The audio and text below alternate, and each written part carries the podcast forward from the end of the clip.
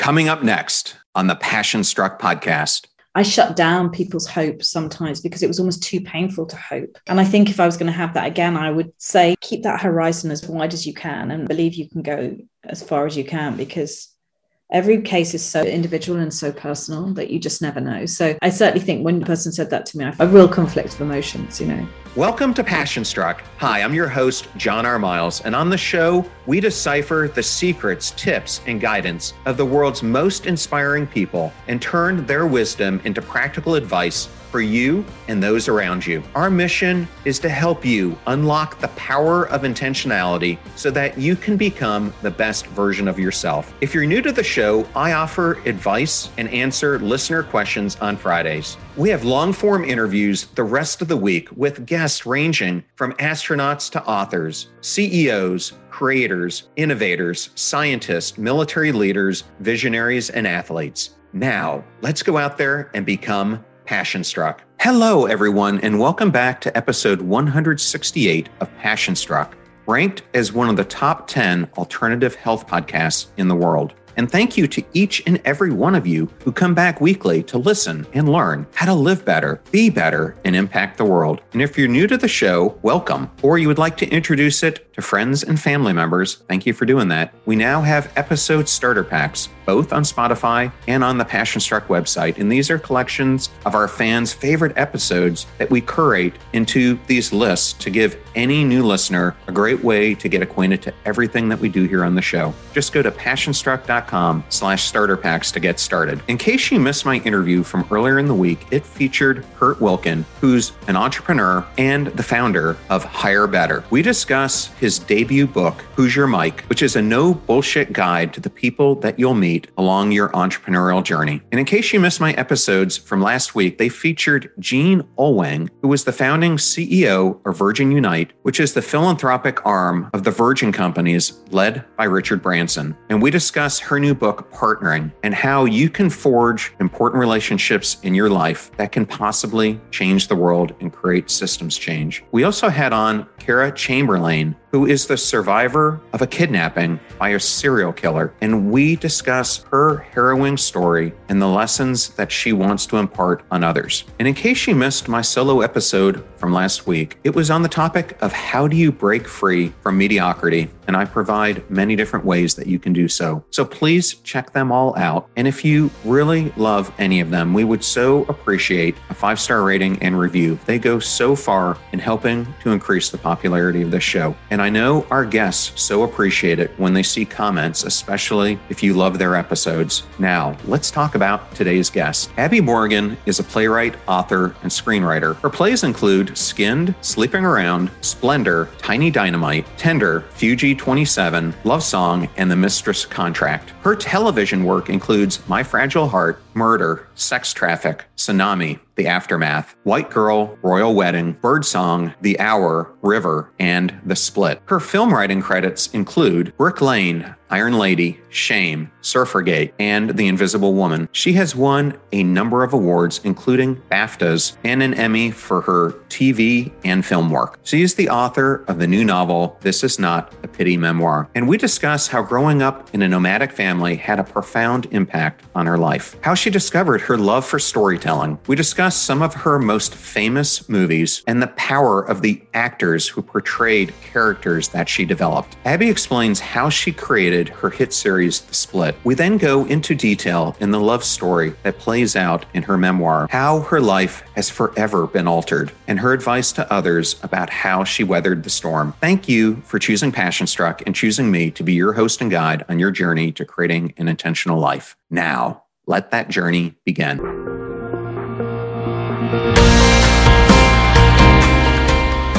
I am so excited to welcome Abi Morgan to the Passion Struck podcast. Welcome, Abi. Hi, thanks for having me on. I'm so excited to get this opportunity to do this interview. And when HarperCollins reached out to me and I got a chance to read your book, it made it that much more of a powerful interview that just had to be done. But before we get into your book, just so the audience can see it, I'll put a copy of it right here and it'll be on the show notes as well for sure. Abi, I understand when you were growing up and in your childhood, both your parents were in theater and that caused you to move around a lot. How did that nomadic lifestyle influence you? Yeah, I mean, from a very young age, I lived for the first few years in Cardiff, Wales, which is where I was born.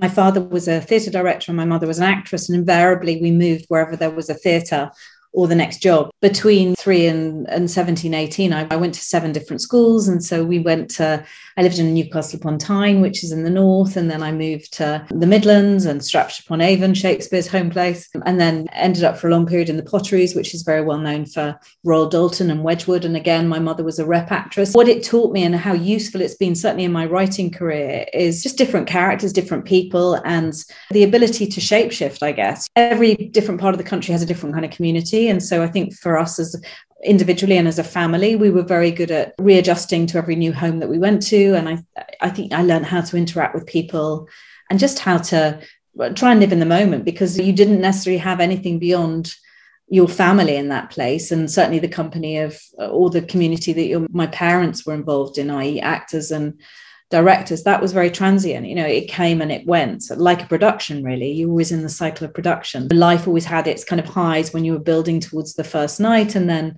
invariably the shape that it would play would end, and you'd either move on or there'd be a new play. So I think my life follows that rhythm. But I guess what it taught me was a certain self-sufficiency and and an ability to get on with people from all walks of life. I definitely think that was one of the key things. If you're a child going into a new playground or a new classroom, you have to find your friends pretty quickly, and you have to to learn how to adjust and duck and dive a bit. And I think it gave me that skill. Okay. And with that as a, a backdrop, then how did you develop this incredible passion for storytelling? Well, it's interesting. As a child, I wasn't very academic. I didn't write lots of stories, but I was a really good storyteller. Some people call it storytelling. Some people might call it lies. I love telling and fabricating stories. And so I think it was a very natural evolution coming from the kind of background that I came from. I decided to go and do English and drama at university. And in, in part, that was because I realized quite quickly I wasn't an actor. I have an actress mother. My sister was an actress. Various friends I had who are actors. And I, I realized very quickly that there's a kind of feast and famine life to that. But with writing, it was something I could do totally on my own. I could escape into it. I really loved reading. I suddenly developed that passion, I think, really when I was at university, and I started to hear what it felt like when an audience listened. And I knew I couldn't hold an audience as an actress. But when I started to do some short plays, monologues, I could feel that I was making a connection in some way, and that I I could hold an audience. That was the big thing for me, and it became quite addictive. So I guess that's where the passion really grew. But I think also in many ways, if your father's an electrician, you probably know how to rewire a socket. It's in the blood, to a certain degree. I also came from a family where storytelling was very much part of the day-to-day. You know, amazing writers, from Beckett to Chekhov to Arthur Miller, one of the greatest playwrights, I think, ever. I got to see those plays from a young age, so I think that had a huge influence on me as well. So it was I was very well geared and set to become a writer. Well, it's interesting. Your story reminds me of an interview that I saw a couple of years ago with Hillary Swank, and she was asked, do you get the question, what do you do? And she said, yes, and I detest it, because I'm an, an actress, I'm a producer, I'm a director. She goes, but ultimately what I am is a storyteller, and that's how I approach all mm. of them. So mm. Mm. reminds it's me a little really bit good. about... Really, yeah, I'll take that. I'll take anything that Hillary Swank says, quite frankly. She's, she's such a goddess. I, I'd be very happy to align with her. Hard to imagine living out of, I think, a small van and then getting your break. And in that film, only getting paid, I, I think, three or four thousand dollars for the work. But wow, her career has skyrocketed since then. Well, speaking of films, you are a well-known playwright and sc- screenwriter, and your best-known films are The Iron Lady, Shame, and Suffragette. Mm. And I wanted to ask, what is it like to have people like Meryl Streep, Ralph Fiennes, and Carey Mulligan play actors in your film? No, I've always loved actors. I love the way they're shaped. I love the energy of them. I think growing up with actors, I used to love that moment. The night only really began once the show was over, and you could feel like that was when their day began. And I love the fact that actors love a repartee and are ready to sort of so fully inhabit every element of life. I think working with the caliber of actor that I've got to work with and the access I've got has just been amazing. I mean, working with Meryl, you feel like you've won the lottery, and I've got to work, you know, work with her a couple of times. Rafe, Carey, there are a list of amazing actors. And what I love about them is that, you know, I never really understand if I'm the birth mother or the surrogate of work, because when I see actors, they fully adopt and own those characters. That's the, the moment I really love. And I love that relationship between writers and actors, because I feel like they burn very bright, but there's an impermanence to them. They come in and they go out again. And to a certain degree, you need that mercurial channeler of your work. And so I, I write very much for actors. And one of the things I love, Um, and I think I trust because I come from actors, is the way what looks very simple on the page can be transformed by an actor. So I love very lean dialogue. Arnold Wesker, the playwright, said that the writer is director in the stage directions. And that's where I love the way a script's laid out. But partly I'm always writing for actors because they feel like my natural home and I've got huge confidence in them. But working with Meryl is amazing. Does she ever put a foot wrong? She's extraordinary. Someone like Carey, again, I've written her as a kind of an abused sister in contemporary New York. And then I've written her in sort of nineteen twenties London suffragette, kind of woman looking for emancipation. And actually the breadth of those actors' performances are brilliant, but also it's very exciting to be able to write for that kind of range. So I feel very lucky and fortunate I've got to work with them. Yeah, someone who might not be familiar with what it's like to make one of these motion pictures, how much interaction do you have while they're filming with the actors? Well, it's very interesting. I think the world of film has changed and evolved. Certainly when I was starting out, you would be there at a read through and you might get a couple of moments with, you know, notes with an actor. But I guess as I've grown older and grown more experienced, but also I think because the small screen has become so powerful and important, I've always stayed very close to actors in T V writing, and that actually extended out to my film writing. So it tends to be that sometimes you meet an actor relatively early on. So certainly I'd written a few drafts of, for example, The Iron Lady, where Meryl Streep was playing Margaret Thatcher. But actually when this, I felt the script really evolved is when I got a chance to work with her in the room and, and spend a few days in New York with her and see that character come to life. So you can sometimes have those very long periods where you're really developing work. Other times you might meet an actor that day on set if it's a smaller part. So they very much vary. Something like working with Ralph Fiennes on The Invisible Woman, which is a film about Charles Dickens. That was extraordinary because it was such a passion project for him too. So he, working with an actor of his caliber who really loves to shape and research and source research for the character, then you really evolve and shape the script. So it really, really depends. T V, it's much more immediate. You hit the ground running. You may have developed and had an actor in mind, but actors tend to come in relatively late in television. You know, a lot of actors are also involved as exec producers now, so they may have to help develop work. But I tend to work very intensely during the period. And, and certainly I write a T V show called The Split on B B C. And that was very interesting for me because it was my first time directing. And so I suddenly loved the even more access I got to actors. And in fact, I, I think I'll, I'll find it very difficult to go back to just being a writer again after that, because you get such access to actors in your work. It's brilliant. I loved that.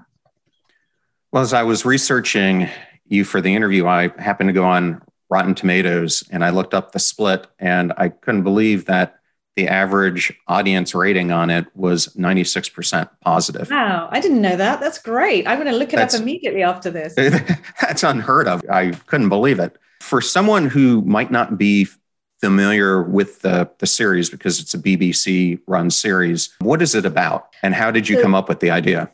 Yeah, so The Split is about a family of female family lawyers who specialize in divorce and every aspect of marriage and divorce. So that can be the pre-nup, the post-nup. And, but at its heart, it's about three sisters and their mother and family and love and loss and betrayal. And it's set in London. It's set in a leading London law firm. I came up with the idea because I was standing by a hockey pitch watching my daughter play hockey one day, and I got talking to her mum and I said, "What do you do?" And she said, "Oh, I'm a family lawyer. And did you know that London is the divorce capital of the world?"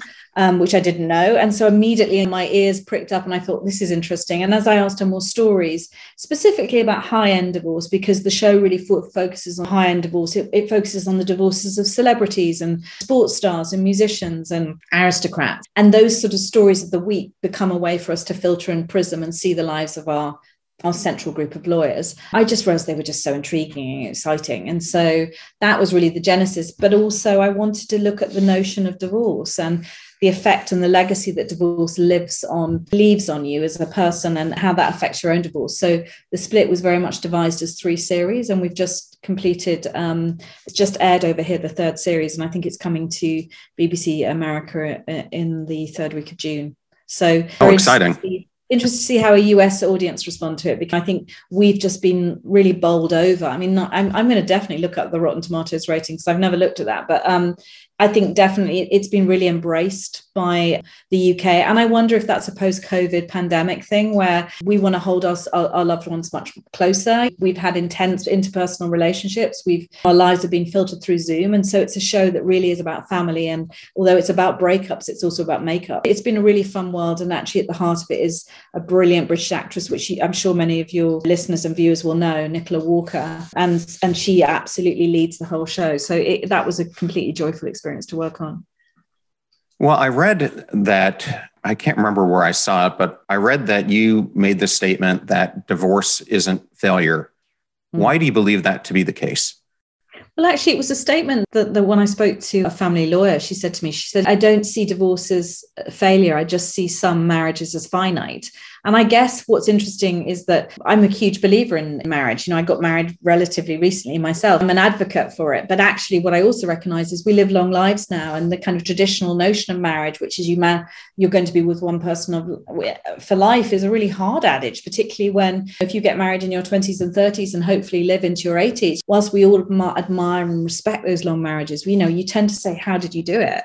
And I guess I wanted to look at the good divorce. That was always the heart of the drama. I wanted to look at, is it possible to have a divorce? Is it, can we have the conscious uncoupling? I know that people have ridiculed that statement, but I think there's a, there's something incredibly important and brave about that statement and the notion. I think it's, it's something to aspire to. So I guess I wanted to explore what it would mean and take out the curse of and the sense of failure that people feel around divorce, I guess. Okay. Well, I understand you do your writing in a flat that sits above a perfumery. Is that correct? Yeah. Yeah. Well, actually, it's quite funny. It's actually the perfumery is to the left. And then we have Aesop, which is a very famous sort of facial pro- body product. So, yeah, there's an amazing scent. I've got so used to it. It feels normal to me. But it's, I think we've all been slightly affected by COVID. But I think I've actually had my senses blasted out by the smell of perfume. But, yeah, I'm very lucky. It's a it's in a really part, a lovely part of, of North London and very near to my home. So I can get here in ten minutes. So, yeah, I come here every day and work. Well, you got to love that. I think we all have our ways of wanting to write. Some people want to write yeah. in a loud coffee shop. I, I like it just being very quiet myself. But I found it interesting when I read that interview that on one of your walls, you had a bunch of, it sounded like almost sticky notes that you yeah, were using to categorize. You the, if you have a little look, you can see. Can you see? It's not unusual. In fact, it needs updating. But basically, I have a sliding storyboard wall, which I can slide. I can slide them across. Do you see I can slide them? I tend to storyboard at the beginning, and then very quickly I go back onto into drafts. Um, but yeah, it's useful when you're doing a big series to, to kind of, for me, to map out and just kind of get a sense of the shape of different character outlines. It's something as well when you're working in a group, if you're working with other writers, it's in the storylining room, you really need to be able to kind of see it away from yourself and up on the wall to share. So yeah, that's what I tend to do. Although those are about to come down and I think a new show is going to go up pretty soon. Get ready to supercharge your hiring experience with Indeed, our fantastic partner. We at Passion Struck are all about seeking smarter, more efficient ways to do things, and Indeed perfectly aligns with this philosophy when it comes to hiring. It's more than just a job site. It's a comprehensive platform that revolutionizes the way you find the perfect candidates. With its powerful matching engine and over three hundred fifty million global monthly visitors, Indeed streamlines the hiring process, bringing top talent straight to you. No more sifting through endless unqualified resumes. Indeed does the heavy lifting just for you. And what I love about Indeed is its ability to centralize all your hiring activities, from scheduling interviews and screening applicants to messaging candidates. It's all in one place. During my career, I've hired thousands of employees, and I only wish I had Indeed's efficiency and speed back then. And here's a fact that absolutely blows my mind. ninety-three percent of employers, according to a recent survey, say Indeed delivers the best quality matches over other job sites. That's quality and speed hand in hand. And listeners of this show will get a seventy-five dollars sponsored job credit to get your jobs more visibility at Indeed.com slash PassionStruck. Just go to Indeed.com slash PassionStruck right now and support our show by saying you heard about Indeed on this podcast. Indeed.com slash PassionStruck. Terms and conditions apply. Need to hire? You need Indeed.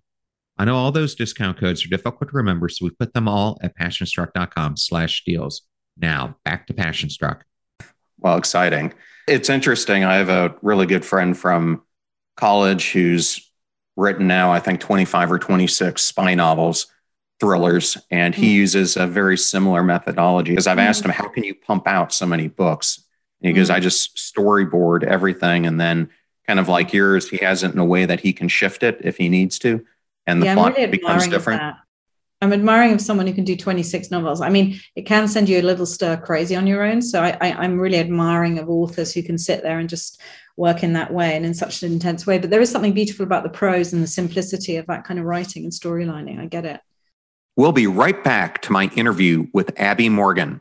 Before you book any brunch, you pour over lists and lists of reviews. So why not do the same when you're booking a doctor's appointment? With ZocDoc, you can see real, verified patient reviews to help find the right doctor in your network and in your neighborhood. After all, finding the right doctor is just as, if not more important, than finding the right omelet. I use ZocDoc, and you should too. In fact, I just used it to help me find a new dermatologist. ZocDoc is a free app that shows you doctors who are patient-reviewed, take your insurance, and are available when you need them. Go to ZocDoc dot com slash passion struck and download the ZocDoc app for free. Then start your search for a top-rated doctor today. Many are available within twenty-four hours. That's Z O C D O C dot com slash passion struck. ZocDoc dot com slash passion struck. Please consider supporting those who support this show and make it possible and free for our listeners. I know all those links can be difficult to remember, so we'll put them in one easy location. You can go to passion struck dot com slash deals. Now, back to my interview with Abi Morgan. Well, I'm going to use this as a way to shift now into your book. So the yeah. same time that you had The Split ongoing, your life is just thrown... Yes. And your book kind of captures what went on between two thousand eighteen and June twenty twenty-one. And I was hoping you could introduce the book to the audience mm. so they understand some of the stuff that took place. Yeah. So um, This Is Not a Pity Memoir is my first bit of prose writing. It's a personal story about the last sort of three years, really. June twenty eighteen, my partner of nearly eighteen years, Jacob, collapsed with a brain seizure. And so ensued kind of three years of chaos and medical t- catastrophe. And the book really tries to capture what it's like when someone close to you experiences a severe acquired brain injury, which is what happened to Jacob. He very quickly, cognitively, psychiatrically, physically unraveled and uh, was put into an induced coma. When they discovered that he, do, he developed a very rare form of encephalitis called anti-N M D A receptor encephalitis, which is a kind of global encephalitis, which is brain inf- inflammation. It took a long time for them to treat it. It was pretty life and death. But when he actually finally did start to recover and he came out of the coma, Um, I started to realize that something wasn't quite right with Jacob. It became quickly apparent that Jacob had developed a very rare delusion called Capgras delusion, which is the belief in imposters. So he woke up believing that the person close to him, that is me, was not really me. I was an imposter.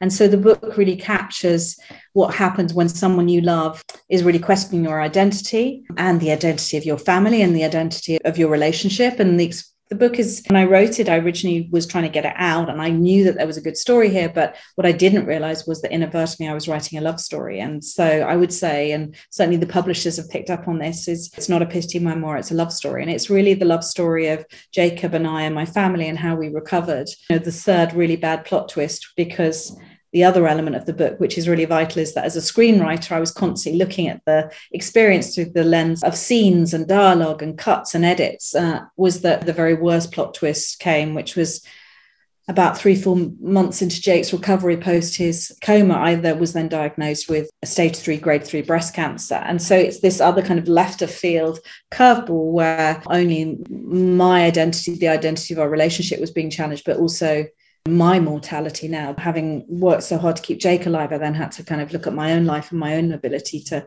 stay alive. It sounds incredibly bleak, but actually I hope it really captures something that's quite raw and very honest and open, but also that's at times very funny.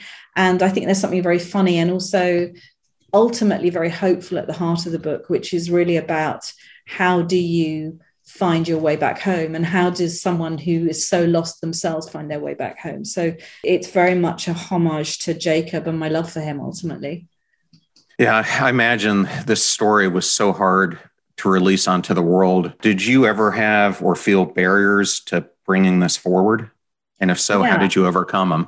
I think when everything is stripped away from you, you sort of find there's a power in that vulnerability, and you think, actually, there's two ways I can go with this. I can hide away. I can cover this up. I can try and pretend I'm okay in the world. Or I can try and sh- say, look, I'm going to show you something that's happened to me that's raw and real and could happen to anybody. It was a sad medical catastrophe that could happen to anyone. And I think one of the things that's been really extraordinary about this book and has been really uplifting is the amount of people who've reached out to me and said, oh my gosh, I didn't realize my experience was going to be written. Because in many ways, I guess what drew me to telling this story was how unique it felt. But actually what I realized is, is that everybody is going through some kind of crisis, and the book kind of works on a universal level, which is what happens when your life is completely thrown up in the air, and how do you dig deep and start to put it back together again. I guess the biggest barrier to, to really releasing it was myself, and actually realizing that it's very brutal, the book, in many ways, but I think it's quite self-aware, and the person it's most brutal about is me. And, and I can kind of take that. So I think one of the things I was trying to do was write a book that would protect my children and protect Jake. Um, and I guess the way I did that was to say, look, this is my version of events. This is my view of what happened to us. I still wonder whose story who it is. Is it mine? Is it Jake's? Is it? And I guess it's the story of us ultimately. But I do wake up, definitely had periods, and certainly in the first few days when it went out, which was like that feeling when you've slightly drunk too much and the next day you think, what the hell did I say? You slightly catch yourself going, I can't believe I've done this. But ultimately it's been liberating, and I feel a huge sense of relief. And I hope, my hope is, and I'm certainly feeling that that's starting to happen, is that it's reaching other people and it's making them feel less alone. Because I think one of the things that happens when your life suddenly doesn't follow the status quo, the way you perceived your narrative, it all falls apart. You feel very, very alone. When it happened to me, I was looking for anything that where there's someone would articulate the terror and the fear and the isolation of that. And then how peculiar the experience is when you have to try and persuade, you basically have to relearn and reconnect with someone who no longer recognizes you. How odd that was for me as a storyteller, but also as someone who's spent her whole life constructing and observing and creating character. And suddenly I was having to kind of create the character of me again for Jacob. And, and what I came to realize more than anything, and I talk about it in the book, was it wasn't that Jacob forgot me, it's that he forgot himself. And so the book is also about capturing about myself and how myself and my children, who were amazing, bringing up two teenagers in the middle of this. I think we've all, you know, if you've had children, they've got their own dramas going on. That this was a drama that trying to protect them and give them some kind of childhood in the middle of it. I think it's also about a huge kind of homage to them and how amazing they were, really. Well, you're answering so many of the questions I was going to ask you, but I thought for the audience who's listening, you described it very well. I thought the book was very raw, showed very much your authenticity, your vulnerability throughout it. And when I started to read it, as we discussed before you came on, it read like I was reading your diary, and then it switches about halfway through the book and the way that the story is told. But in the opening of the book, why did you say that you felt like a fraud, uneducated, unbrilliant, trying not to be found out? I think because I'm often surrounded by glittering, interesting, intelligent people. I wasn't academic at school. I absolutely hated school from start to finish. I think one of the happiest days of my life was when I walked out of school. And so I always felt there was a gap in my education. And then what I've realized is that in doing the work that I've done, I've kind of re-educated myself. I've read, I've looked, I've watched, but I invariably, there's the imposter syndrome. I mean, the irony for me is I battled imposter syndrome my entire life. And then when someone turns around and goes, yeah, you are an imposter, that was when I had to kind of own myself. I guess that's the other thing. There is a kind of gift and a grace out of this. As awful as it was, the thing that stayed true was, and the thing that I learned was that actually I did know myself, and I really had to, and this experience made me have to really know myself and believe in myself and reconnect with Jacob and, and say, look, I'm here and I'm worth it. And so are you. So I guess the weird thing is people talk about being fifty and what's it like as a woman can becoming fifty. You feel like you're fading anyway. I'd gone through this experience where Jacob's medical catastrophe, my illness, there is a fading, there is a pummeling, there is a kind of feeling of depletion. I've had a mastectomy and I've had chemo, this massive break in our relationship and certainly this break in our family. I actually weirdly am starting to feel stronger and like I know myself more than I ever have. And I, I don't know if that would have happened if I hadn't gone through this experience. I have felt like an imposter, but I feel less like an imposter than I ever have felt like now. I think that would be a true response to that question, you know? Okay, well, thank you for being so vulnerable with that answer. And just so the audience can understand a little bit more, I'm going to just go through a little bit of the story and maybe you can correct me if I have something wrong. You initially find Jacob. You then take him to a hospital where they cannot determine what's going on with him, and his condition is getting worse. So after a few days, he's sent to London's National Hospital for Neurology and Neurosurgery, which is one of the most prominent neurological centers in the world. So you have all these experts around him, yet they're doing E E Gs and M R Is and everything and cannot determine at this point what's going on, but his condition is worsening. So they put him in an induced coma for seven months. And then he ends up spending, I think it was four hundred forty-three days in the hospital. I can't even im- imagine what that was like. I can, from a small standpoint of, I've had a number of concussions and brain injuries myself, and none of those tests could show what was going on with me either, which it, it turns out I had post-concussion syndrome. But it's interesting with those many experts that it took mm. literally months and months for them to kind of come to the conclusion of this inflammation mm. of his autoimmune system that mm. was going on. Mm. Yeah, I mean, I think it's very interesting. I think the consensus, Jacob had an underlying condition of multiple sclerosis. He was very high functioning. He'd been diagnosed six, seven years by the time his collapse happened. He was on the last phase of a very successful drugs trial in the March twenty eighteen. So three months before Jacob collapsed, the drug was withdrawn voluntarily by the pharmaceutical company, because there was concern that there had been twelve people collapsing on it. Subsequently, they believe another nine people collapsed on as a result of that withdrawal, and the consensus is that Jacob is probably one of those ten. This was a very unusual set of circumstances. The triggers for Jake's collapse were very, took a long time for them to unpick. And the other thing is the brain is, despite the amazing amount of medical research, despite the fact that we were incredibly fortunate that we live twenty minutes away from one of the leading, as you say, neurosurgical hospitals in the world, it's, there are still complexities about the brain. And, you know, no one could fully understand what how Jacob would be. Certainly this delusion that Jacob woke up with was very unusual. It's very rare. I think it's very rare to see it post an acquired brain injury, what had happened to Jake, as opposed to a traumatic brain injury, that is, as you're talking about, a concussion or a fall or a car accident of some kind. And actually, it's often seen in the context of dementia. They had their research papers on that, but actually, this was very unusual. And so, Jake, I think none of us really knew the outcome, except the outcome of how long he'd been in hospital, as you said, seven months in an induced coma. He was fifteen months in total in hospital. When he first came out, he had absolutely no agency in an inability to initiate anything, and that would include getting up to get himself a glass of water. You know, he had a paralysis on the left side of his body. He was very, very silent. Mostly, I would say he came back five to ten percent of himself on a good day. It's taken years to get back to where Jacob is now. Throughout that, I am still trying to understand, as is Jacob, what his new brain is like. And I think you do have to think about it in terms of your new brain, because I think there is a, we know what it's like when we have a slip disc, and we know what it's like when we break a leg. But actually, when we have a brain injury of some kind, be that acquired or traumatic, it's so complex, the brain. And that is also part of its secret. It's so complex. It also has unbelievable powers of recovery. And the fact that the brain can reroute around damage, the fact that the brain can relearn how to live with shifts and changes in behavior, both cognitively and physically and psychiatrically, is extraordinary. And, and I think Jacob, and watching Jacob over the last three and a half, nearly four years, it'll be four years next week that Jacob collapsed, I think none of us could believe the recoveries he's made. But I'd also say I'm still marveling and trying to understand the brain, and I'm still trying to understand who Jacob is now. And I think we all are. Even the doctors and consultants are still kind of trying to understand the nature of encephalitis is, itself, actually, which of which there is quite a lot of research. And I think some of the reading I have done that, in particular around Oliver Sacks' works, is really fascinating, which is the way that the brain can shut down, and then that it can, as Jacob's neuro side um, psychiatrist described it as, it can come back online. And that's the best way to describe what's happened to Jacob, specifically in the last six months,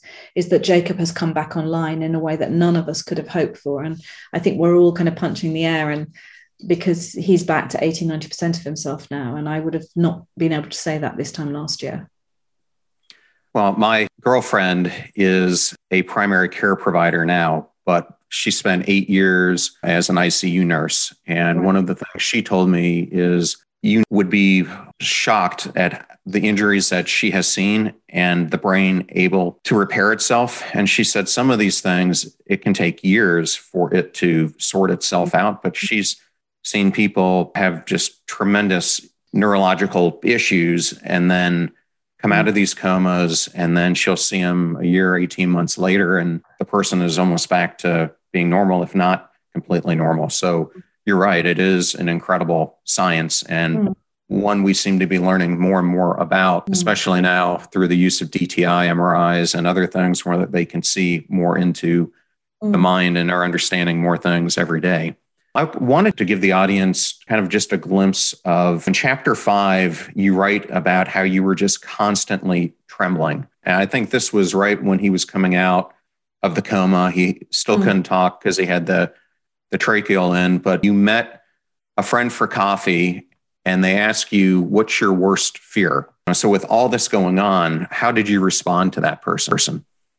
People often do give their advice, and it made me reflect on advice and questions that I may have asked people in the past and how sensitive you are at that time. I think she said, what's your worst fear? That he doesn't survive or that he doesn't remember you? And I remember thinking, well, that's such a cliche. That's such a bad film trope. That will never happen. You're not remembering me. I guess one of the things, one of the most shocking things about the book, and one of the things I struggle about saying out loud, I could write it down, but saying it out loud was, certainly there were moments with Jacob where I really questioned whether it was right that he had survived, whether I could cope, whether he could cope, whether it was fair that he had, certainly at the time, at the beginning. And one of the things that I'm so grateful is that he has survived. And he, but I definitely think it's complex. And I think people sometimes say terrible things to you and you feel like smacking them in the mouth. You're so angry. But I've come to realize that people are often projecting and saying their own fears. And if anything, what I take away from this experience is that I underestimated the power of recovery, and I shut down people's hopes sometimes because it was almost too painful to hope. And I think if I was going to have that again, I would say, keep that horizon as wide as you can and believe you can go as far as you can, because every case is so individual and so personal that you just never know. So I certainly think when that person said that to me, I felt a, a real conflict of emotions, you know. No, I would agree. Fortunately, she is still here with us, but my younger sister was diagnosed with pancreatic cancer a couple of years ago. And it went from pretty much overnight stage one to stage four. They were telling her, start preparing, you're only going to have a couple months. I remember being around her and she was still doing high intensity training and did, mm. just didn't look to be sick. I said, Caroline, I think you can beat this. And so she ended up changing her diet, changing a number of other things, reducing her stress levels and taking some homeopathic things. And all of a sudden, they could find that the cancer was still in her pancreas, but they couldn't find it anywhere else. And the doctors were just amazed. And they were able to perform the Whipple surgery. And she's been cancer free. But mm. I think it's a great story that you never understand going into this, how the body can possibly heal itself. The other thing, you change your attitude towards mortality. I think one of the outs that I take from this, and I have to actively work at this, but I have to say to myself is that if this is all I get of my life, it's enough. And that sounds like defeatist, but it's not. It's the opposite. If anything, it's about absolutely committing to the now. And I really try and work on that. I try not to have the kind of same level of avarice. I certainly have ambition for my children and for the life that I have got. I agree with you. I think you start to see that actually people, there is that phrase, health is wealth. And it's only when you have your health challenged in that way that you realize that actually that's really what it comes back down to, is looking after yourself and trying to keep as alive as you can. You can't underestimate the fight to want to stay alive, is how powerful that is as a force. Jacob had a lot of help, a lot of therapies, and we were very privileged. I was lucky that I could work to make the money to pay for those. And I think, but that's the other thing. It's an economic thing as well. You need, you need everything you can get, you know, to help you, but you really need good healthcare. That's the key thing as well. Well, absolutely. Well, I was going to ask you, maybe as a follow-on to that, how have your goals changed now that you've been through your own health scare and this whole ordeal? I suppose it's that feeling of, there's that phrase, when you stop running, it comes to you.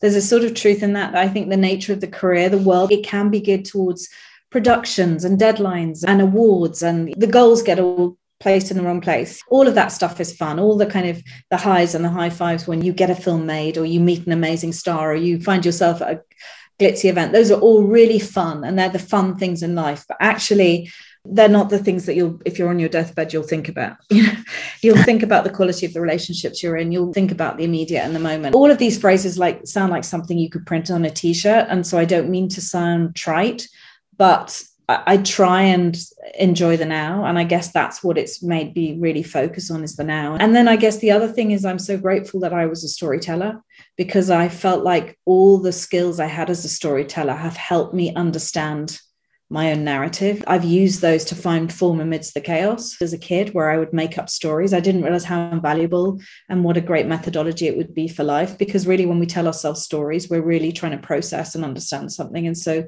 the act of writing for me was a way for me to understand and find it, process and find acceptability in it. That's been also the takeaway, which is nothing is lost when you choose to reflect and, and try and see the kind of shape of what you're going through, because it, it really helped me understand the next sort of the next act of it, really. And I'm grateful that I have a next act, I guess.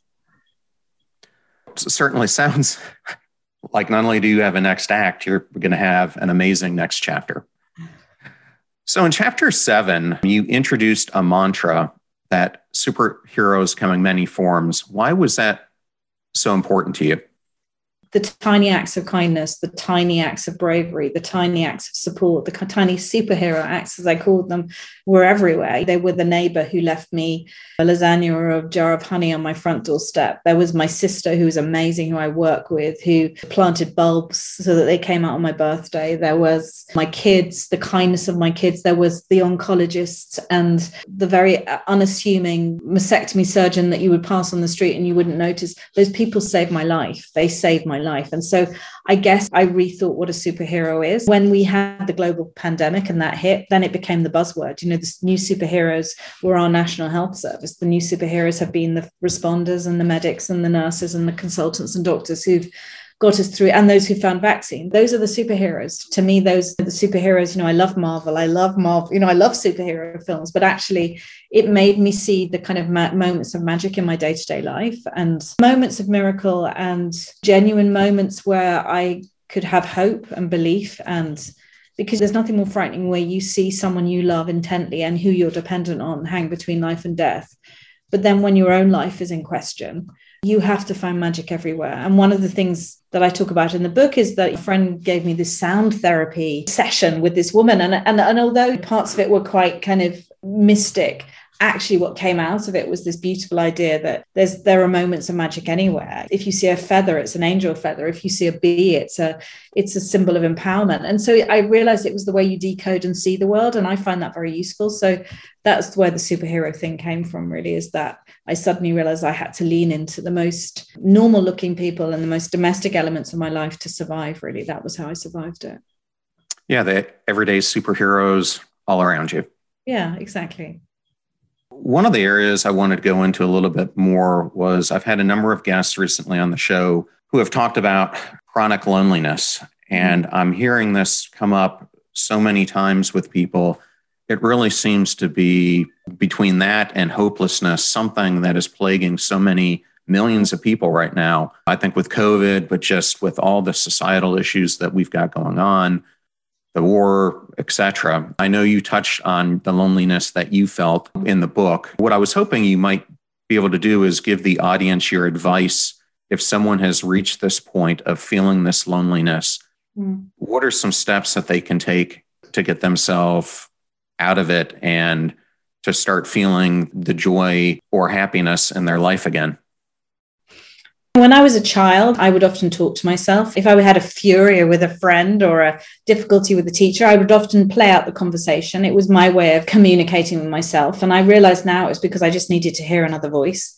And I guess one of the things that I have learned from this is that communication and the telling of your story, be that telling someone how you feel that day or communicating with those close to you, people show up. I inherently believe in the good in the world. We're living at a time where we know that there are terrible things happening in the world. I talk about them in the book. I didn't only have a kind of profound meditation on my own life, but I was looking at the world as a whole. And, and so I think if you've been through the global pandemic, life has been filtered through Zoom and computers, and many of us have been separated from our family. Actually, those means of connection, be it a conversation or be it just a text message or a WhatsApp, they kept me going. You know, the amount of people, the, the varied forms of communication that we have now. We talk about kindness and the importance of kindness in the digital age. And whilst I know that there is cruelty, we know there's cruelty out there, it's another form of letter writing, text messages and emails and social media and direct messaging. And so I, I think if you can communicate and find communicate. And then I suppose the other thing is find your superheroes. Find those people that you can trust and rely on. And they don't have to be the people. They come in surprising form. They come in that taxi driver who listens as you drive home. They come in that barista who gives you that extra croissant when you're having a bad day. They come in your dog. I mean, my relationship with my dog was became incredibly important as a running partner. It was another heartbeat. It was unconditional love. And it got me out. I guess I would say to anyone, try and find a way to communicate and express yourself. The reason why I was drawn to the arts, it's the form, it's the profession of expression. And that's what I love. And so I think at my worst times when I could have been much more isolated than I was, writing saved me. Being able to talk to my family and my friends and my children was absolutely vital. And I guess talking to Jacob, which is what the book is also. I'm throughout the book, I'm talking to him. When I couldn't talk to him in person, I, I wrote the book as a way to talk to him. And that made me feel less alone. So find that's how I found ways of feeling less alone. Okay. And if you could go back and tell your younger self what happens in the future, what would you say? Don't look. Don't look. Um, I would say it's not if, it's when stuff happens to you. And it's not what knocks you down, it's what picks you up. And trust that you will have the strength in yourself and the people around you who will help you pick you up. And, you know, no one, one of the things I found, one of the emotions I felt when this happened to us as a family, I felt humiliation. And I'm I'm almost ashamed I felt humiliation because I now think none of us are so big or bold that we can't get knocked down, and none of us are so big and bold that we can't ask for help. And so I guess I'd say to myself, you're going to get knocked down, but you're also going to get picked up again. So trust in that. I guess I'd say that to myself.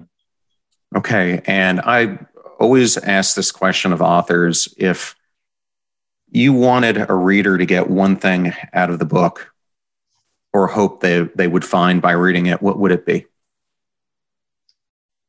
Hope. Hope you're not alone. Hope that there can be joy again. Hope that you can survive something truly left of field.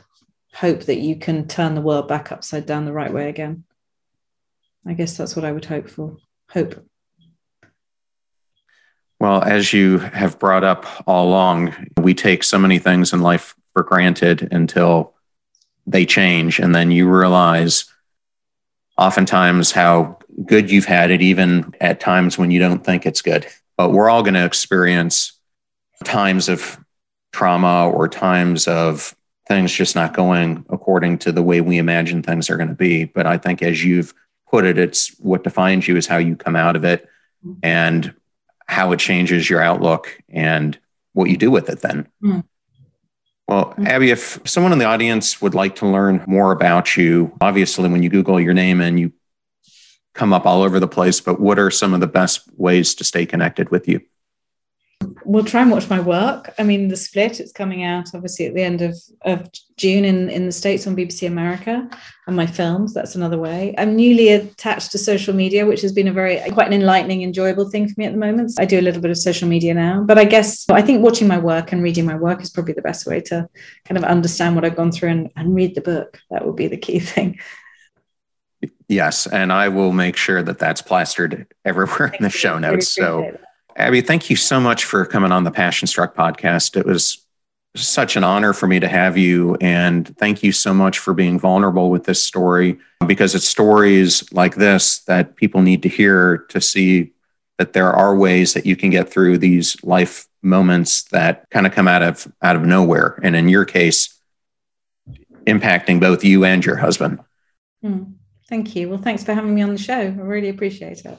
I thoroughly enjoyed that interview with Abi Morgan, and I wanted to thank Abi and HarperCollins for the pleasure and honor of interviewing her. Links to all things Abi will be in the show notes at passion struck dot com. Please use website links if you purchase any of the books from our guests. The proceeds from those sales go to support everything that we do here on the show and allow it to be free for our listeners. Videos are at YouTube at John R. Miles, where we now have over three hundred forty for you to consume. Advertisers' deals and discount codes are all in one convenient place at passion struck dot com slash deals. Please consider supporting those who support the show. I am at John R. Miles, both at Twitter and Instagram, and you can also find me on LinkedIn. If you want to know how I book all these amazing guests, it's because of my network. Go out there and build your network before you need it. And the majority of the guests on the show not only subscribe to it, but provide their suggestions for topics as well as guests for the show. Join this Passion Struck movement. You will be in outstanding company. You're about to hear a preview of the Passion Struck podcast interview with D J Vanis, who is an internationally acclaimed speaker and best-selling author of two books. In this episode, we actually launch his new book, The Warrior Within. That warrior role, tribal communities, is very different than that Hollywood image. That's not the image that we have in our tribal communities. Somebody who has dedicated their life to service. And it wasn't about glory. It was about what they could contribute to their tribe. And we sometimes have a misconception that the warrior is all about, they get it right every time. They make no mistakes. They don't feel pain. They don't feel fear, which is all baloney. I mean, that's garbage. It gets us into trouble when we over-romanticize that role. The fee for this show is that you share it with friends or family members when you find something interesting. If you know someone who's dealing with trauma or mental health issues, definitely share this episode with them. The greatest compliment that you can give us is to share the show with those that you care about. In the meantime, apply what you hear on the show so you can live what you listen. And we'll see you next time. Live life passion struck.